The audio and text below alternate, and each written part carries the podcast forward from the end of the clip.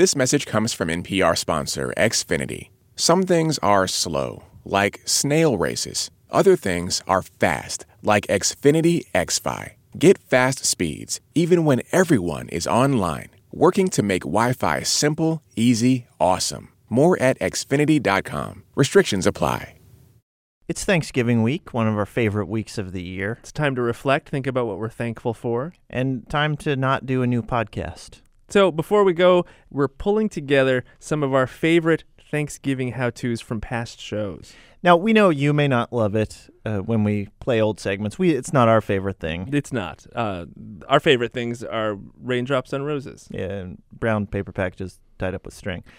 Keeping all that in mind, what we want to do is is pump some new life into these segments in the best way we know how. With the theme from Monday Night Football. Every holiday has uh, different rituals, different traditions.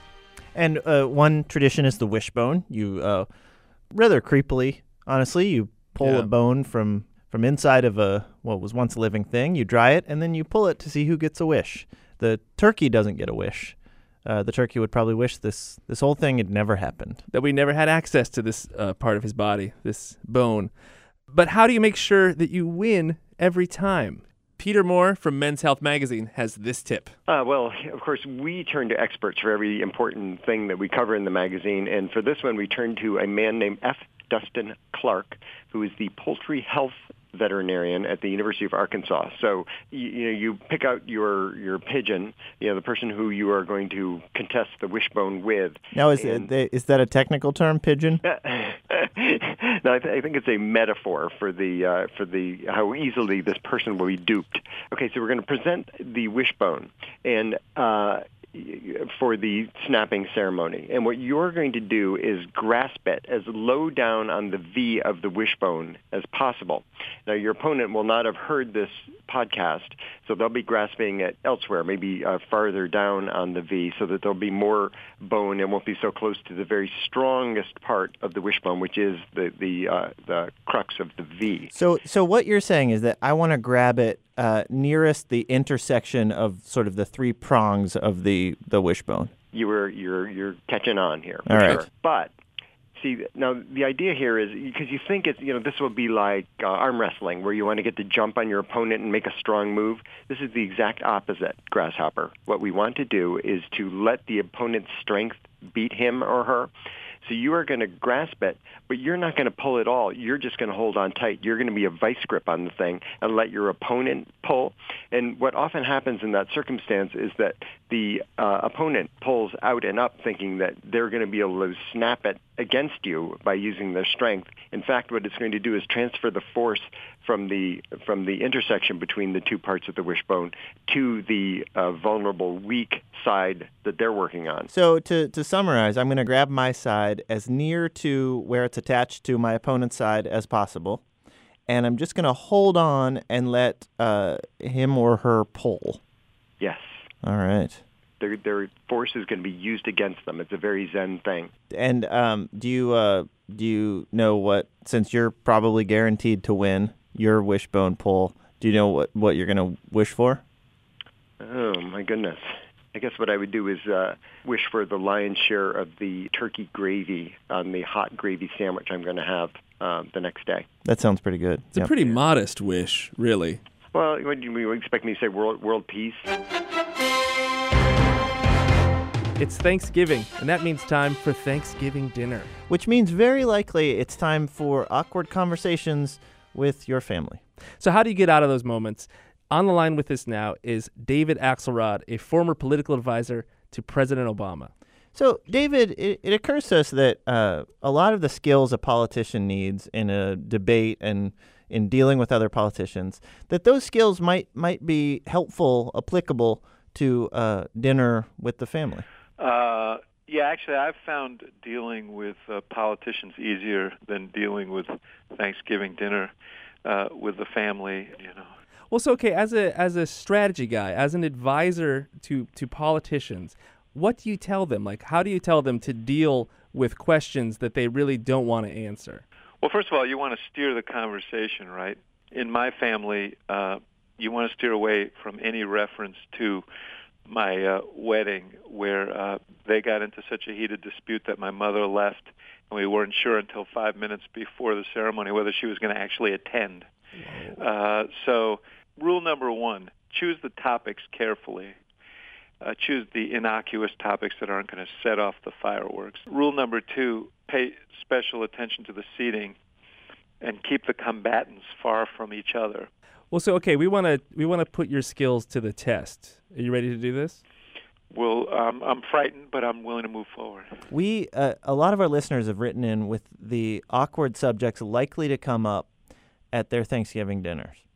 And we want you to to play the role of the Thanksgiving victim, somebody who's at the table, this comes up and you need to somehow deflect it. Okay.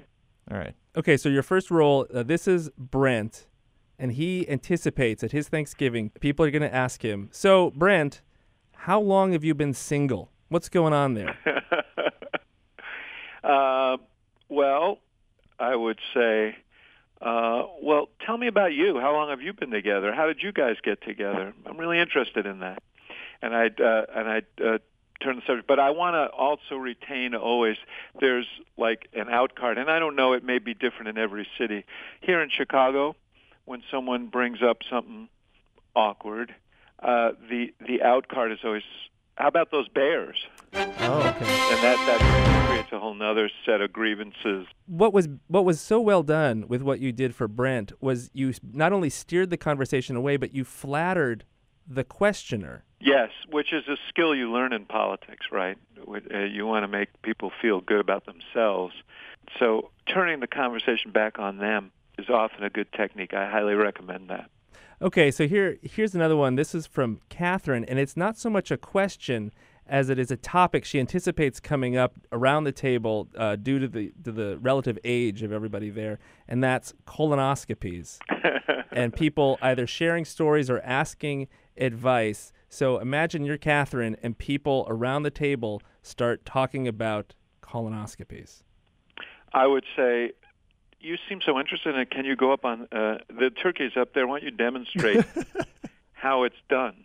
And maybe that'll pull. Maybe that will uh, stop the conversation. Okay, here's here's another one, and this is from Ellen, and it sounds like for her family gathering, a uh, lot of lot of people, maybe people they don't see very often, and Ellen anticipates that her cousin, who recently announced uh, that he was a furry, meaning he wears uh, usually like a mascot costume, say full animal costume, no part of his body She, exposed. sa- she says it's a wolf. She anticipates that her furry cousin will be there, and things might get a little weird.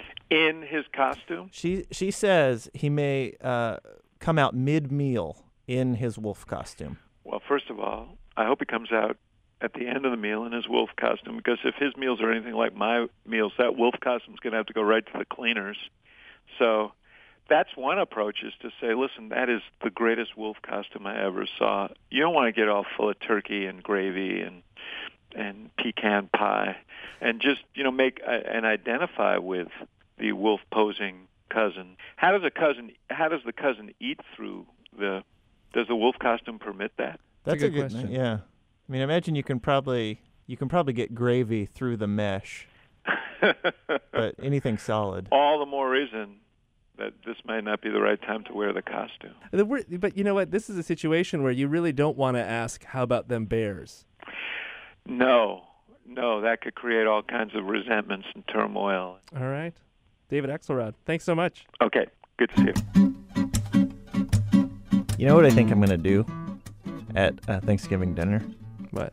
Well, my family, like many families, we go around the table and we say what we're thankful for. Okay. And that I actually, I generally take pretty seriously. I Mhm. think it's good to take stock. This year, I think I'm going to memorize the following sponsor credits and just say that to my family. So my sister is going to be like, I'm so thankful for my family and that all of us um, have the chance to get together Yeah. uh, at this time. And I'm going to say, I am thankful for Herman Miller. Uh, Herman Miller helps organizations of all sizes uh, create great places to work, spaces that support your employees, your customers, your business goals. And no matter what the budget, I'm thankful that Herman Miller has programs and tools in place to make this kind of workplace accessible. Create an office that can grow with you and help your people do their best work. I'm thankful that you can learn more at hermanmiller.com slash NPR. Slash I'm thankful for that. That's great. Thanksgiving for many people is uh, the biggest feast of the year. So, how do you maximize that? How do you actually eat as much as possible? Joining us now is a competitive eater, Ian the Invader Hickman. Hey, uh, producer Nadia here. Before we get to Invader's advice, let me say do not try this at home. Uh, I would say to start with, of course, expanding your stomach and ways that you can do that. I don't advise it. Just definitely be careful, kids. But uh, you know, you can drink uh, a lot more water than you usually do in a shorter amount of time. Um, So just, these you are know- Ian. These are things that you do to prepare for a competition, right? that is correct. That is correct. Yeah, I would. Um, I would drink um, about a gallon in uh, about two minutes time. Wait, what? A gal- gallon of water. and and what's even crazy is that a lot of the guys on the circuit now can you know do this Don't do this. in less than a minute. Now, does that, what you're doing is basically stretching things out to make room for food. Does that hurt when you put down that much water that fast? when I look back on it, you you you really develop a pain tolerance for these things. Okay. And that's really what it comes down to. I think because the human stomach can expand like four times. no, no. You know, the size is just what prevents us from eating it. Is obviously the pain that's coming from oh I don't know your stomach pushing against your kidneys and your uh, lungs and all this other stuff. You know, That sounds horrible. it's kind of crazy, right? You feel pain. That way, your body tells you to stop doing something, right? You got it. And so, what you're trying to do is trick your body into not feeling that pain, so that you just keep f- stuffing turkey and food into your stomach. in high in hindsight looking looking at it it sounds completely crazy But, But- it works. but it works yeah that's right So let's say though I really want to go for it on Thanksgiving. Is there anything to my the way I eat, like a chewing strategy or anything that's gonna help me put the most food down? using your molars um using the you know the back part of your uh your your mouth there with the teeth that's going to help uh you use that's going to help like prolong your jaw strength Oh, okay. Okay, believe it or not, yes, yeah, yeah. So like like things like that. Uh, but what's good about Thanksgiving is that you know you're really not you're not having a speed contest. This is more of a challenge in regards to not time, but uh, how long you can last. It's yeah, it's like an endurance. It's, it's straight up endurance. Is exactly right. Is there anything else like is like a posture that I should adopt? Like, because I imagine I'll just be kind of slumped over by the end. By the time we get to like the coffee part If of you the meal. if you can, if you can, try and s- sitting upright. hmm Uh, or if you really want to throw your uh, family members for a loop, just stand and, and hold your plate because it's really going to help you uh, eat more because it's, it's it's just more room for your uh, stomach to extend I love that idea. Are you thankful for anything else besides Herman Miller? naturebox.com. Oh. At Naturebox, they understand your life is busy and there's not always time to get to the store. Naturebox makes it easy to start snacking smarter. Is it true? I don't know a lot, but is it true that you can choose from over 100 tasty options like sriracha, roasted cashews, and French toast granola? Or fill out a snack profile and get personalized recommendations delivered right to your door? I think that's what I'm thankful for most of all. And that you can spend more time doing what you love and less time trying to find parking. And that there's an internet. I'm thankful for the internet where there's websites like naturebox.com slash everything. And I'm thankful for an offer that if you go to that website, you can get 50% off your first box now. Man, oh. And I'm thankful for my family. If you're still listening to this podcast, we want to tell you that there are also other options out there. For example, NPR's Bullseye with Jesse Thorn. If you need a few more minutes away from your family, uh, download it and uh, catch up on what is good in pop culture. Jesse Thorn will interview famous people like Elvis Costello and Margaret Atwood, And he'll tell you all about new f- TV shows you could listen to, books to read, movies to see. Find Bullseye now at iTunes under podcasts. We heard from Laura. Laura says she listens to How to Do Everything while sending out acceptance and rejection notices for an academic journal. Laura, these next 15 seconds are for you. Laura, I hope you let him down easy. Or accept them with open arms That's the perfect song to play right now. by Journey.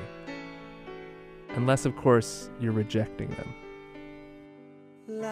I don't, I mean, I don't know what kind of ac- academic journal you work for, but I think this submission, this person uh, spelled knowledge with a three, with a, a number three.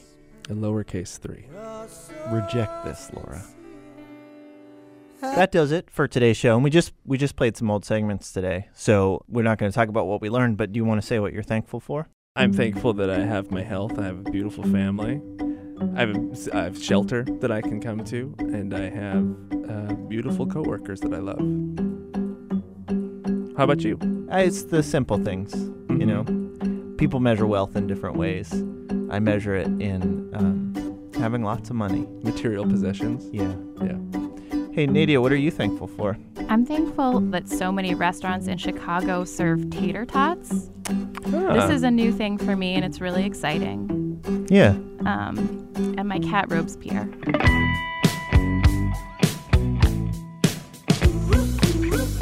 How to Do Everything is produced by the grateful Nadia Wilson with technical direction from the ungrateful Lorna White. Our intern this week is Bob the Bunny. He lives in Sarah's backyard. Bob, you, d- you were a bunny of few words, and I like that. You spoke through your actions, mostly hopping. Get us your questions at howto at npr.org. You can visit our website, howtodoeverything.org. I'm Ian. And I'm Mike. Thanks. Thanks.